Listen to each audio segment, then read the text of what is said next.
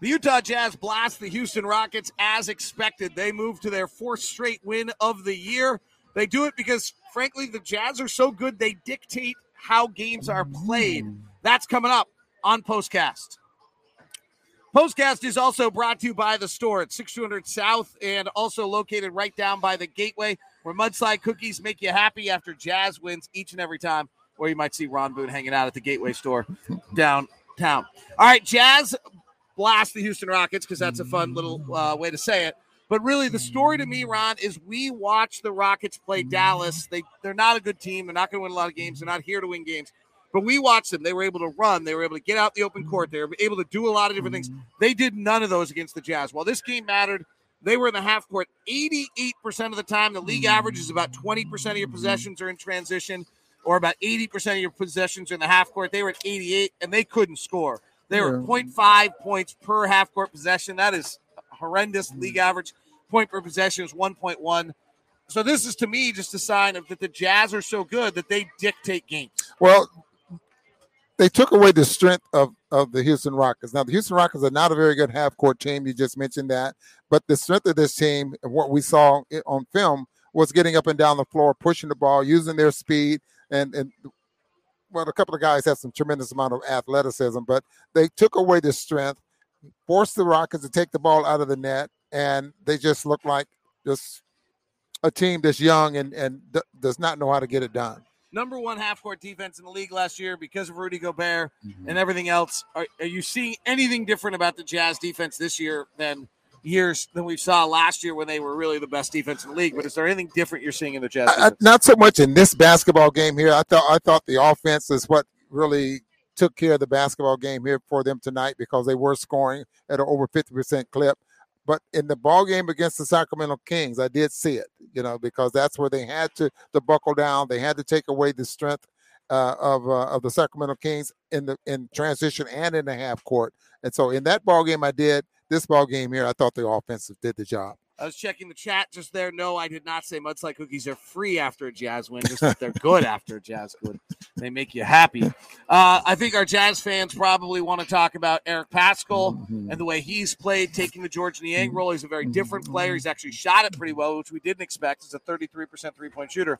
But his size does some things for this team, and his athleticism does some things. Boy, it gives them some strength down there on, the block. I mean, he's six foot six and 260 pounds and so it, it, he can play that power forward position. And when I say power, I mean he has the power down there to not get pushed around. We notice how well he rebounds. I didn't expect that as well. We were, were questionable.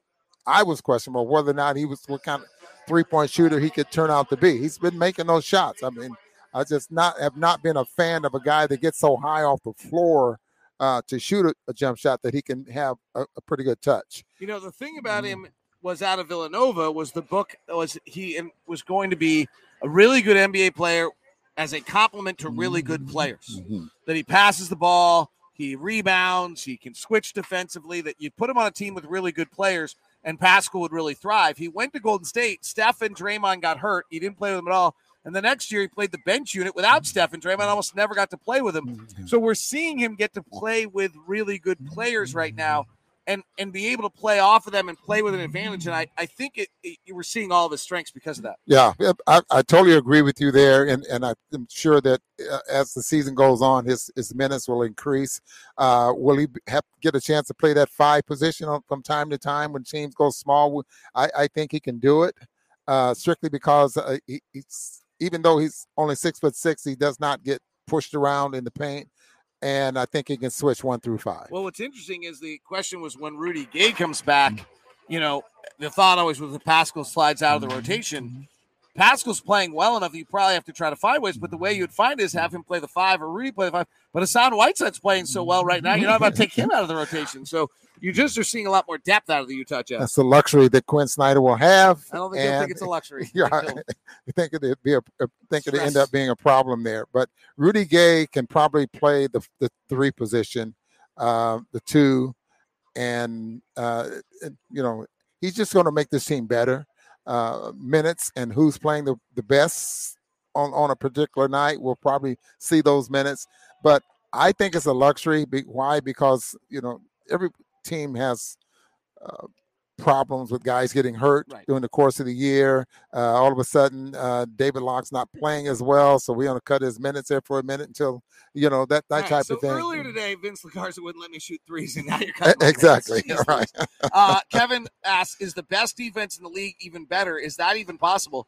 And the answer to whether that's possible or not, Ron, is yes. Because if Hassan Whiteside is more impactful than Derrick Favors, we can be a better defensive team. Is Hassan Whiteside a better defensive center than Derrick? Favors? Absolutely, absolutely. Uh, I think as far as protecting the rim, he is, um, and Derrick was awfully good, uh, and I think you know Derrick uh, position defense may have been pretty good.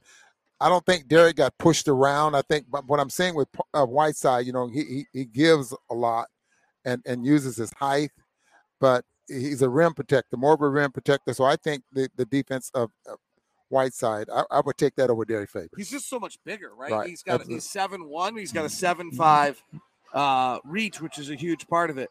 Um, Mitchell says when Houston went on the run in the third quarter, what were they doing to beat us? I think the Jazz lost focus. I don't think there was anything that they were doing special that they hadn't tried all see all all ball game long, and that was the reason Quin called that quick timeout. They got the league got down to twenty, I think, or 20, 22, and Quin calls a timeout. And um, I mean, it's not like you lose twenty six point leads against not very good teams. I mean, who would possibly do a thing like that where you lose a twenty six point lead against one of the teams that's tanking? let me league? see, let me see. The LA team was it an LA oh, team? Oh, the Lakers. yes, that's who it was. Oh, Right. Oh, breaks my heart. Sorry. Oh, that's too bad. I'm so sorry. I'm so sorry that happened. The Rockets play the Lakers twice coming up here in LA.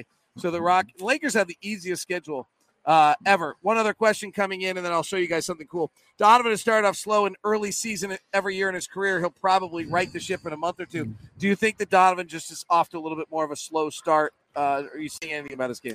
I don't see any, and I wouldn't worry about it either because I, I think Donovan is definitely uh, will get it together. His shots are a little bit short; they're hitting the front of the rim, uh, but he's doing other things. And believe me, that it, it will start to fall. He's too good if of a shooter. You're making a great point. If you're talking to the coaches, they actually think Donovan's playing great. Mhm. He's moving the ball. He's point mm-hmm. guard reads are better. Like they think he's playing great. They, mm-hmm. they think this is some of the best mm-hmm. basketball they've ever seen him play. So they're very very pleased with what they're seeing out of Donovan. All right, before we wrap tonight, uh, here's a kind of a cool scene.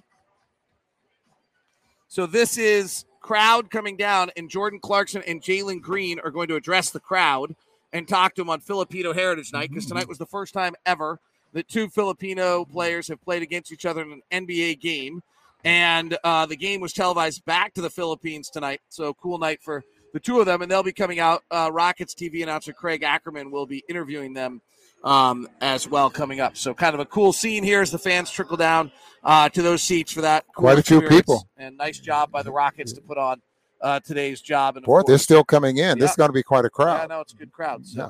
All right, that wraps us up tonight. Thank you very much. This has been Postcast. Uh, what day of the week is it? Thursday. This is Locked on Jazz tomorrow morning from Chicago at some point. I went. yeah. This is I got like Thursday. a ten hours sleep last night. It's crazy. trying to sleep. It's a new thing for me. I just decided not to do it for like five years. Thought maybe I should mix it into the routine this year. See ya.